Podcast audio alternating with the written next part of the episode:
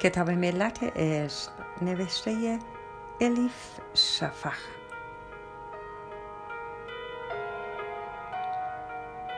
ترجمه ارسلان فسیحی. چاپسیوم انتشارات ققنوس. خانش توسط هوریه کوکلانی.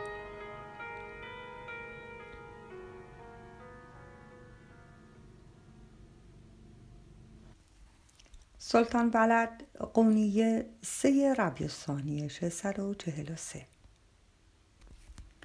کم کم دارم نگران حال برادرم می شوم. گرچه علایدین همیشه همینطور بوده عصبی و حساس. بچه هم که بود زود جوش می آورد اما این اواخر انگار همیشه عصبی است. انگار روی تیغ نشسته. فوری عصبانی می شود به نظر می رسد دنبال کسی می گردد تا دق دلیش را سرش خالی کند. کوچکترین مسئله باعث می شود داد و هوارش به آسمان برود. آنقدر عصبی است که حتی بچه های کوچه هم تا چشمشان به او میافتد فرار را برقرار ترجیح می دهند. هنوز 17 سالش تمام نشده اما از بس اهم کرده صورتش مثل پیرمردها چین افتاده. همین امروز صبح دیدم یک چین جدید کنار لبش افتاده. لابد برای اینکه مدام لبهایش را جمع می کند امروز خودم را وقت کار کرده بودم و داشتم نوشته های پدرم را پاک نویس می کردم که پشت سرم صدایی نامحسوس شنیدم. علاءالدین بود. لب پایینش را به دندان گرفته بود و زیر چشمی نوشته هایم را نگاه می کرد. معلوم نبود از کی بی سر و صدا پشت سرم ایستاده و تماشایم می کند. نگاهی اثر بیحسلگی به من انداخت و پرسید چه کار می کنم. گفتم یکی از رساله های قدیمی پدرم را رونویسی می کنم. می خواهم همه تغییراتش را پاک نویس و نسخه برداری کنم. علایالدین بفهمی نفهمی با حالتی مسخره نگاهم کرد. پرسید چه فایده ای دارد؟ مگر متوجه نیستی؟ پدرمان درس دادن و موعظه کردن را رها کرده. دیگر در مدرسه هم تدریس نمی کند. تمام مسئولیت هایش را کنار گذاشته. داری کار بیخودی انجام می دهی. حرفش را بریدم. این وضع موقتی است علایالدین وقتش که برسد مطمئنم درس دادن را دوباره شروع می کند علایالدین پاسخ داد تو خودت را گول می‌زنی. مگر نمی بینی پدرم برای کسی جز شمس وقت ندارد؟ درویشی که باید آواره و سرگردان باشد در خانه ما کنگر خورده و لنگر انداخته. علایالدین با حالتی تمسخرآمیز خندید. به نظرم آمد منتظر است من هم همراهیش کنم و بخندم. اما وقتی دید دهانم را باز نکردم ساکت شد و با حالتی عصبی شروع به راه رفتن در اتاق کرد. بعد حرفش را ادامه داد. همه جا حرف ما را می‌زنند. در دروازه را می شود بست. در دهن مردم را نمی شود همه یک چیز می‌پرسند. چطور می شود درویش یک لاغبا عالمی به آن عظمت را سر انگشتانش بچرخاند؟ اعتبار پدرمان شده برف زیر آفتاب تموز. اگر فورا به اوضاع سر و سامان ندهد و به خودش نیاید یک طلبه هم برایش نمیماند. کسی دیگر به استادی قبولش نمی کند خب حق هم دارند. به برادرم نگاه کردم. پشت لبش تازه سبز شده بود اما با حرکت دست و بازو طرز حرف زدن و رفتارش می‌خواست بگوید من هم مرد شدم. از سال گذشته تا حالا چقدر عوض شده؟ می‌دانستم عشقی پنهان دارد و دل به کسی داده اما نمی‌توانستم بپرسم خاطرخواه چه کسی شده. زیر زبان نزدیکترین دوستانش را کشیده بودم. اما از آنها هم چیزی دستگیرم نشده بود. گفتم علایدین می‌دانم شمس را دوست نداری اما مهمانمان است. باید احترامش را نگه داشت. بعدش هم تو چرا به حرف مردم گوش می دهی؟ نباید از کاه کوه ساخت همین که این حرف از دهانم درآمد پشیمان شدم. خیلی از موضع بالا حرف زده بودم اما دیگر چاره ای نداشتم. ادین مثل کاه علا گرفته بود. گفت پس از کاه کوه می سازم ها به این بدبختی که سرمان آمده می‌گویی کاه انگار کور شده ای و نمی بینی صفحه دیگر به دست گرفتم. سطح ظریفش را نوازش کردم. خوشحال بودم از اینکه کلمات پدرم را رونویسی می کنم و به این ترتیب کمک می کنم تا عمرشان طولانی شود. اینطوری بعد از یک قرن هم مردم می توانند تعالیم پدرم را بخوانند و فیض ببرند. از اینکه نقشی هرچند کوچک در انتقال این معلومات از نسلی به نسل دیگر داشتم احساس غرور می کردم علایدین بی سر و صدا آمد بالای سرم.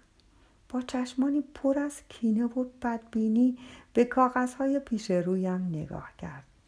لحظه ای در چهرش کودکی نیازمند محبت پدر دیدم. در آن لحظه فهمیدم علایدین از دست شمس عصبانی نیست. از دست پدرم عصبانی است. علایدین از دست پدرم عصبانی بود. لابد با خودش می‌گفت به اندازه کافی از او مراقبت نکرده و نمی‌توانست بپذیرد. با همه اعتبار و مقامش در برابر بیماری که مادرمان را در جوانی به کام مرگ کشید هیچ کاری از دستش بر نمی آمده علایدین زیر لب گفت همه می‌گویند شمس پدرمان را سحر کرده. می‌گویند شمس را هشاشیش فرستادند. حرفش را بریدم. هشاشیش فرستادند. تو هم این مزخرفات را باور می‌کنی؟ دستم را روی شانهاش گذاشتم. گفتم مگر نمیدانی که هشاشیش دیگر مثل سابق نیستند؟ خیلی وقت است پراکنده شدند و فقط اسمی از آنها مانده به یادگار. زمانه عوض شده علایدین. علایدین طوری که انگار این احتمال را در نظر بگیرد گفت بله. اما امروزه می‌گویند سفرمانده حسن صباه موفق شدند از دست تعقیب کنندگانشان جان سالم به در ببرند. مخفیانه از قلعه علموت خارج شدند و هم قسم شدند. هر جا که بروند بلوا بپا کنند یکی از اینها به قونی آمده. به نظر من که شمس است. دیگر کم بود کاسه صبرم لبریز شود. گفتم انصاف داشته باش. حالا گیریم شمس رهبر هشاشیش باشد. اگر اینطور است چرا بخواهد پدرمان را از بین ببرد؟ علایدین با همان هیجان پاسخ داد. چون از آدم های بانفوذ متنفرند و دوست دارند آشوب ببا کنند. خب مگر پدرمان آدم معتبری نیست؟ حداقل زمانی صاحب اعتبار بوده. چنان اسیر توهمات و توطعه های خیالی شده بود که از هیجان ناشی از حرفهایش لبهایش گل انداخته بود. وقتی با او حرف می زدم متوجه شدم که باید بیشتر مراقب باشم. گفتم ببین برادرم آدم ها بدون آنکه فکر بکنند هرچه به دهانشان می‌رسد می‌گویند. اینجور داستان ها را جدی نگیر. ذهنت را از شک و قرض پاک کن. نمی‌بینی دارند مسمومت می‌کنند؟ علاءالدین با حالتی رنجیده خاطر چند نفس عمیق از بینی کشید. اما چیزی نگفت. در ادامه حرفهایم گفتم مجبور نیستی شمس را دوست داشته باشی اما به خاطر پدرمان هم که شده کمی احترامش را نگاه دار. علایالدین با دقت و دلخوری نگاهم کرد. شاید برادرم فقط از دست شمس عصبانی نبود یا فقط از پدرم نرنجیده بود. از من هم دلخور بود که معیوسش کرده بودم. انگار بها دادن به شمس نوعی ضعف و بزدلی بود. شاید به نظر او برای به دست آوردن دل پدرم چاپلوسی می کردم و طوری رفتار می کردم که انگار هیچ اتفاقی نیفتاده. دلم شکست اما باز هم نتوانستم از دستش عصبانی بشوم. هرچه باشد برادر کوچکم بود. نگاهش که می کردم پسر بچه می دیدم که در کوچه ها دنبال گربه ها می کند توی چاله های پر شده از باران می رود و پاهایش را گلی می کند و تمام روز نان ماستی سق می زند. آن بچه نسبتا توپل که قدش نسبت به سنش کمی کوتاه بود. خبر مرگ مادرش را که شنید یک قطر اشک هم نریخت. خبر را که به او داده بودند تنها کاری که کرده بود این بود که سرش را خم کند و پاهایش را نگاه کند. انگار که از چارخهایش خجالت کشیده باشد. لبهایش را جمع کرده بود و در همان حال مانده بود. کاش می توانست گریه وزاری کند. کاش اینقدر همه چیز را توی خودش نمی ریخت. پرسیدم یادت هست توی کوچه با بچه ها دعوا کرده بودی؟ همان دفعه که گریه کنان به خانه آمدی از دماغت هم خون می آمد مادر خدا بیامرزمان آن موقع چه به تو گفت؟ صورت علایالدین روشن شد اما جواب نداد. گفتم مادرمان گفت اگر از دست کسی عصبانی شدی یا کسی دلت را شکست توی ذهنت چهره آن آدم را با چهره کسی که دوستش داری عوض کن. خب این را امتحان کرده ای که چهره شمس را با چهره مادرمان عوض کنی؟ شاید اینطور چیزهای دوست داشتنی در وجود او پیدا کنی. تبسمی نامحسوس بر لبان علایالدین نشست. دلم آب شد.